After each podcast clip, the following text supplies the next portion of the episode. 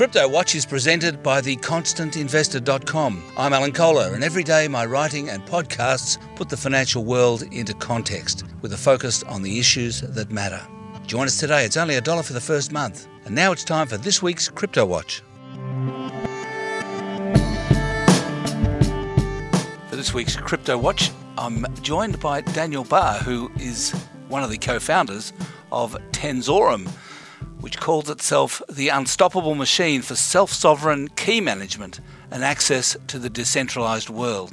And if you want to know what that means, listen to the interview.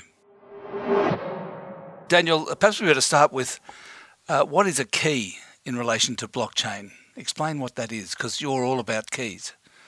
Yeah, that's a great question.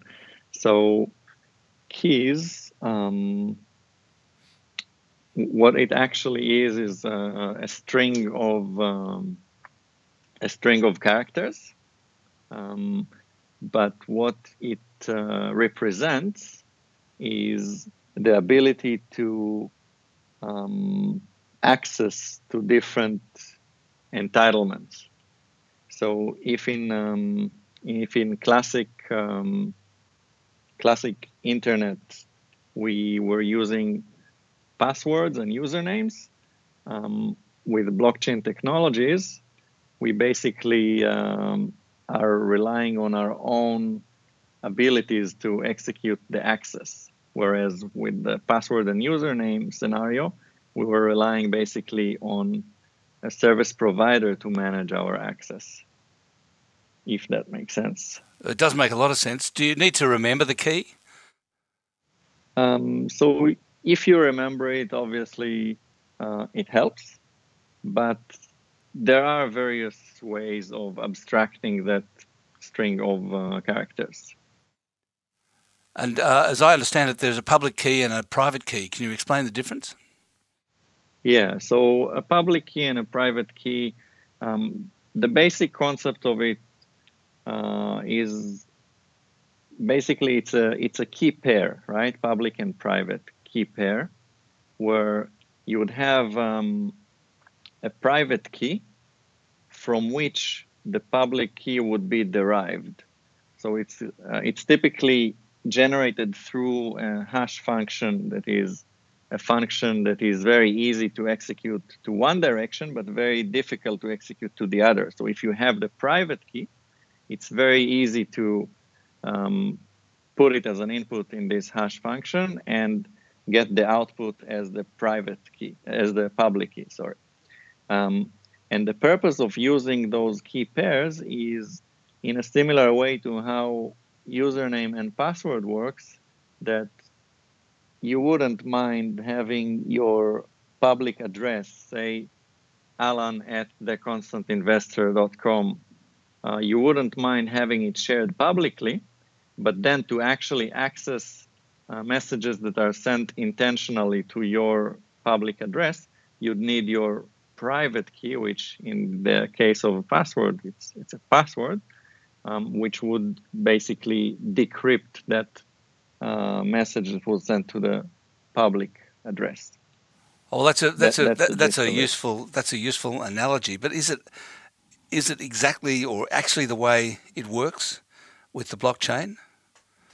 Yeah, so it's slightly different in the sense that, um, as I said, basically the keys in a proper public decentralized network, the keys are handled and managed by the people and not by service provider. And what it means is that the the actual assets that are not stored with you, they're not stored anywhere. They're basically kind of a part of the network itself, right? They're a part of the data store that is the blockchain. Um, so to actually be able to sign transaction, to approve transactions or sign messages, you'd need to have you access to your public, uh, sorry, access to your private key to initiate those transactions. Basically, to demonstrate, to come in front of that network to uh, say, here, I person this or that. Um, with this public key is capable to show that I own the private key and therefore sign certain transactions. So um, so the key is needed to actually operate the blockchain. So if, if I'm if I'm owning Bitcoin or if I'm engaging in some sort of transactions on the blockchain, um, I need to have the private key to to actually um, record those transactions on the blockchain. Is that correct? Yeah, that's that's also a really good question because um, I would say that majority of people that are currently owning a Bitcoin, say, they uh, rely on the convenience of storing that Bitcoin in an exchange. And while this is comfortable and this is like a familiar user experience, that also means that if this exchange gets hacked, you're basically relying on their security.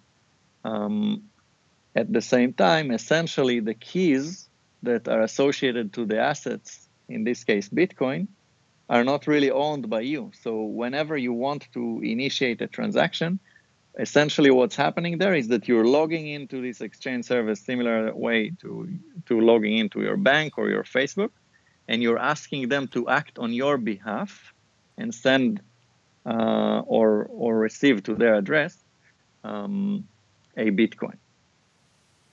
Right. So, so what you say on the Tenzorum website is that the mechanism by which users manage, manage and interact with their keys is broken. Explain yeah. why why why you think it's broken. Yeah, so so several several reasons. One of them is as I gave that example of the exchange. Yes. Uh, which is basically supposed to onboard users to the decentralized economy, but then like most users remain in this environment of only the trusted party, the centralized exchange. Or in, in other cases, you have um, kind of, it's an industry of extremes.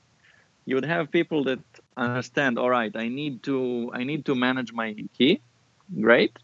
And then if I'm unaware of the risks I would just copy it on a Word document or something like that. But then essentially I'm exposed to risk if someone gets a hold of this Word document. So this is for the less aware, less tech savvy. The other extreme is I can basically write down on a piece of paper or, or put the key on an air gapped thumb drive or something like that and put split it to three pieces, send it to a bunker in Switzerland, Siberia, whatever, and essentially it becomes really, really not um, not practical to actually interact with uh, with decentralized products because there's no there's no means to actually handle keys from the user's perspective in a sufficiently convenient way, yet secure enough so that we can actually um, execute all those different tasks associated to uh, being self-sovereign owners of our assets. So, so what you say on the website is that Tenzorum is going to change all that. So, tell us how Tenzorum works. How does it change it? Cool.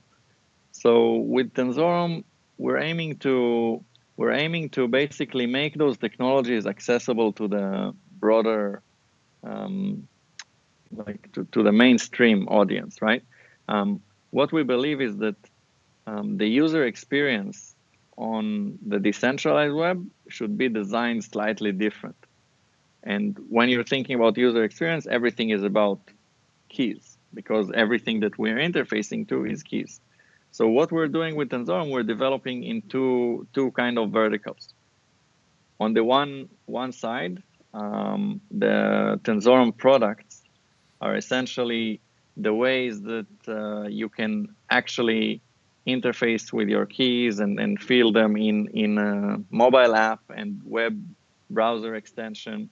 And that is something very similar to those who are familiar with WeChat, for example, where you can um, use QR scans to log into a service, um, use your mobile phone to approve certain things from your desktop, and by that uh, have slightly enhanced security.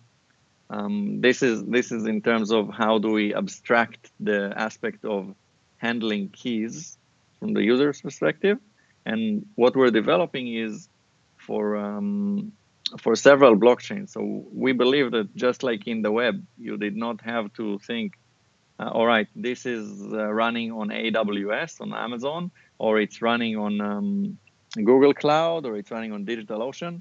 Like the users do not need to be concerned with that.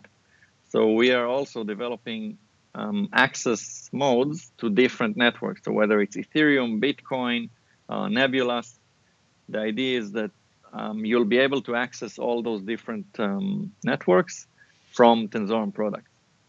This is on the on the front end interfaces side. Um, then we're also working on infrastructure to support all that, where we're designing a protocol to actually um, actually uh, facilitate different key management scenarios, such as um, assigning assigning multiple owners to a crypto asset, uh, having um, web of trust, so a network of people, kind of the, the crypto version of your friend list that you can rely on in case you lose access to your um, crypto asset and, and so on. So so those are the two kind of fronts. But what does that actually mean? What do you mean? That, that, are you talking about having a wet network of uh, friends who would have your key? Um, yes, or am I missing? More, am I missing something? So so yeah, what what we're working on is um, a multi-sig wallet that essentially the first first admin rights are granted only to you with redundancy of devices. So imagine that you can initiate transactions from your phone, your um, computer, um, a, a secure key uh, in the form of hardware. So the, there's a whole other aspect to it. Um, and then these are things that basically you can use. You're the sole owner. You're the um, kind of master owner, right? But um, in case you need to, in case one of those pieces have been stolen, lost, corrupted, so you should also have the ability to revoke access, um, edit permissions, say add new um, new device. Those are all things that you can execute by yourself. But with decentralized technologies, uh, there is a, there is the catastrophic event of losing access to all of your keys, and then you don't have the ability to call um, a trusted party and reset your access. So to do that, we're designing a web of trust. Web of trust is indeed this uh, social network that that is capable of um, helping you regain access, but they don't have exactly the same rights as having your assets. But that's these are people who are in the Tenzorum network.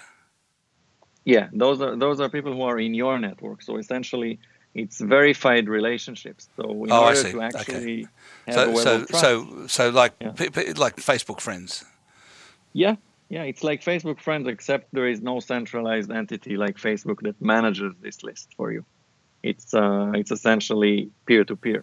I suppose one of the concepts I'm having difficulty with is is a broad one, which is your proposition that we're moving towards a decentralized world, and and I'm I think a lot of us having a difficulty getting our head around what that means.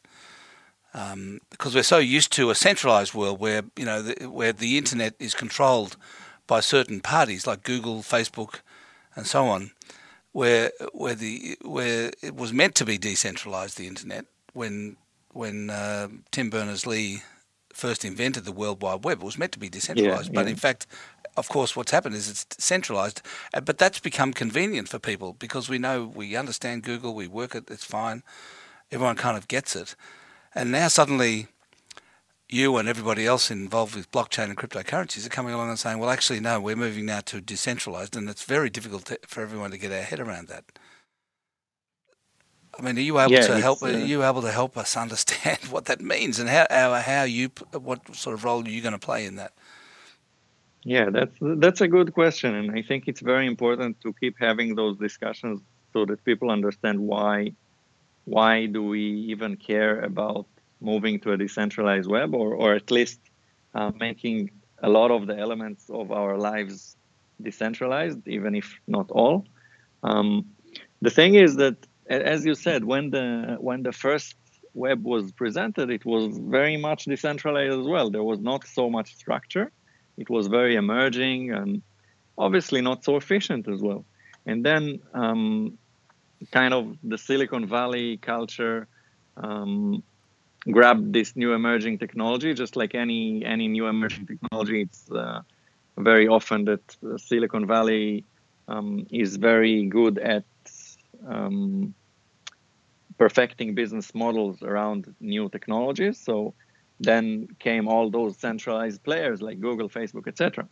Um, but then, like we we started seeing that um, when you give so much power to those kind of entities, and like just imagine if Google is down today, right? Like it's not it's not just like a, a local municipality electricity that is down. It's suddenly like uh, a control over like huge number of people, countries that all of their operation is running through that. And central, like centralized systems are naturally efficient when they're running, but so as a dictatorship could be an efficient system. And decentralized systems are basically coming and saying, all right, we've gone a bit too far here, and we are willing to uh, do a little bit of trade off at first for efficiency if we are capable of uh, gaining uh, more self sovereignty, if you wish. And if we if we are also um, going to design the user experience such that we can um, overcome those efficiency problems, then we can empower more people uh, in new economic systems that are much more equitable, much more um, like disparity could potentially be much smaller and so on and so forth. So so this is the rationale behind uh, the motivation of um, people that are working on designing the new and decentralized web I think a, a big part of what you're doing and what you're talking about is the term self-sovereign, and it just occurs to me that, that um, you know a lot of people either don't have the technical ability or really don't want to be self-sovereign. I mean, uh, uh is that right? I mean, what what do you say to that?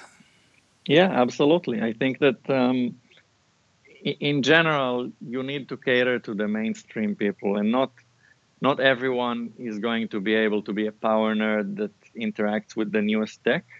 That has been the case forever. Just like not everyone were capable of building their own car, then not everyone were capable of hosting their own um, email service. So that's that's why we are really happy to rely on central parties.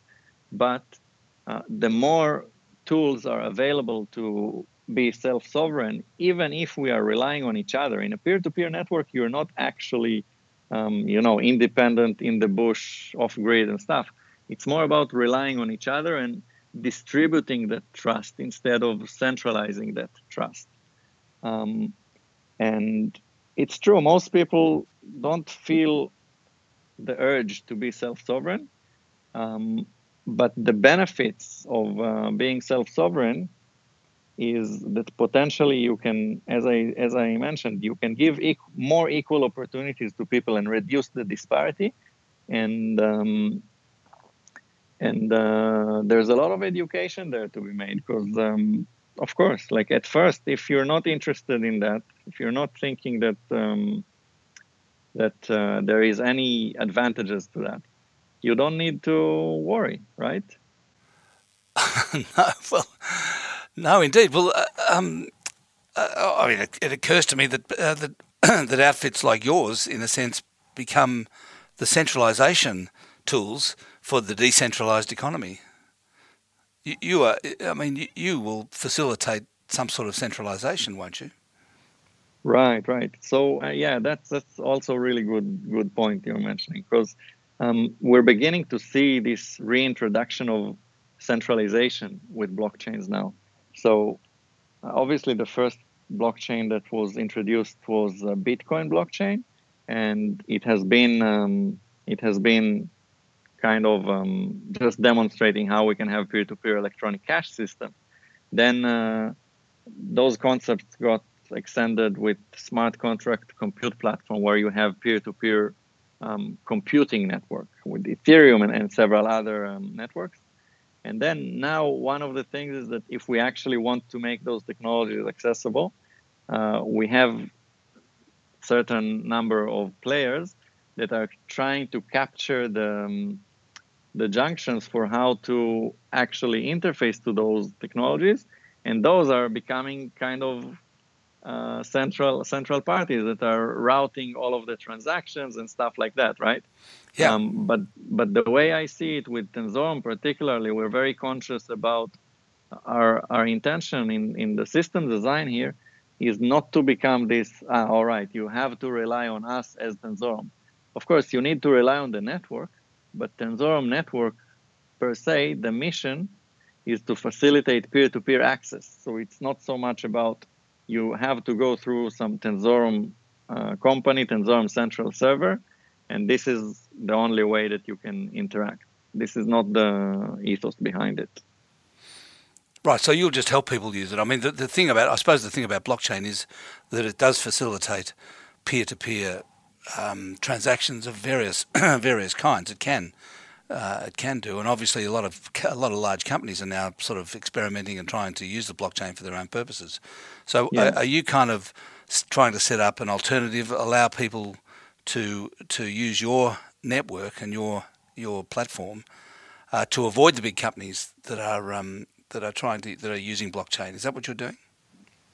So yeah, more or less. Like at first, we're intentionally addressing um, consumers, even though um, even though um, it's um, supposedly, you know, smaller actors compared to large corporates, and like our back background and experience has been actually in enterprise previously. Um, here, what we believe is that at first you need to give people um, the ability to manage their own things in a seamless and easy way.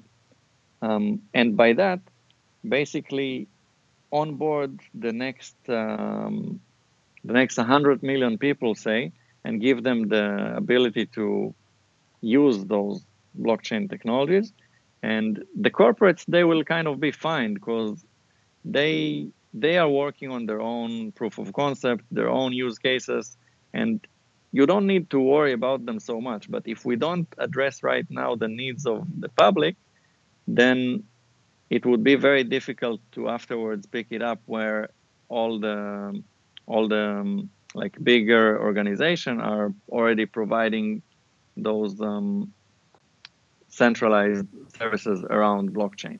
So I, I take it what you're building is a business. Uh, actually, what we're building is an open source open source platform, and it's um, not quite a business in that sense. Is in it's more developing the technology as a not for profit for start, and essentially like uh, the idea is similar to how the Linux Foundation has been built. Um, you can you can use the protocol, you can use the code, fork it if you want, even for commercial purposes but it's uh, a little bit different in the sense that with, with blockchain technologies, it's the first time in history where we can design um, self-sustaining public utility. So if before that we have to have someone else picking the bill, here you can introduce um, a reward mechanism and a way to basically um, have this network running by uh, introducing its own independent economy. So this is quite a, a, new thing to humanity, I would say, the, the concept of crypto economics. Yeah, but you know, according to your website, there's you know there's ten members of your team. There's you and yeah. your co-founder Moritz Neto, uh, yeah. and uh, ten others. Now you all have to pay your rent and, and buy some dinner at night and so on. I mean, how are you going to live? Oh yeah, that's that's a good one. Yeah, of course. So the idea here is not to uh, not to completely volunteer, although uh, we have started it as volunteers.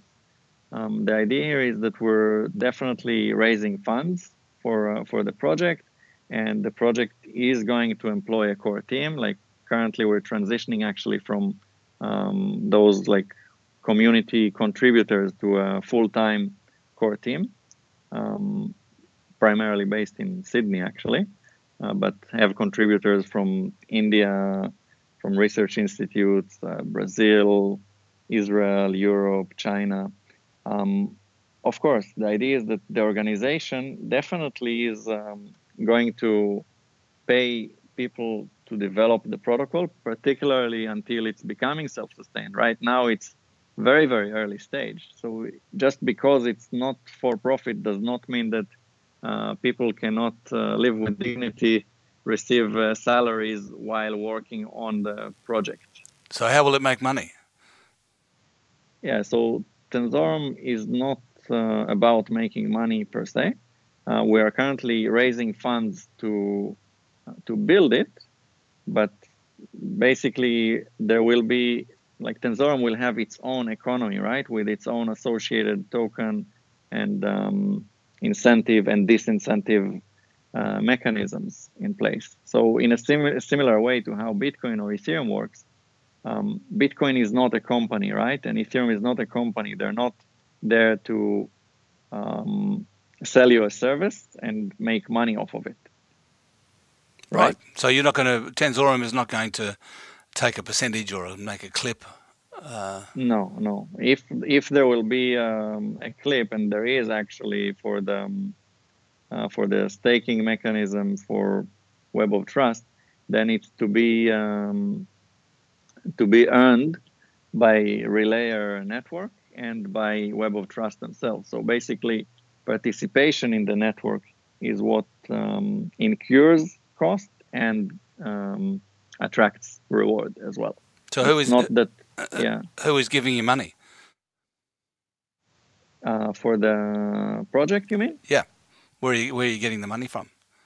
Yeah, so we're we're working with um, crypto VCs and um, and uh, we had our seed seed funding done just recently.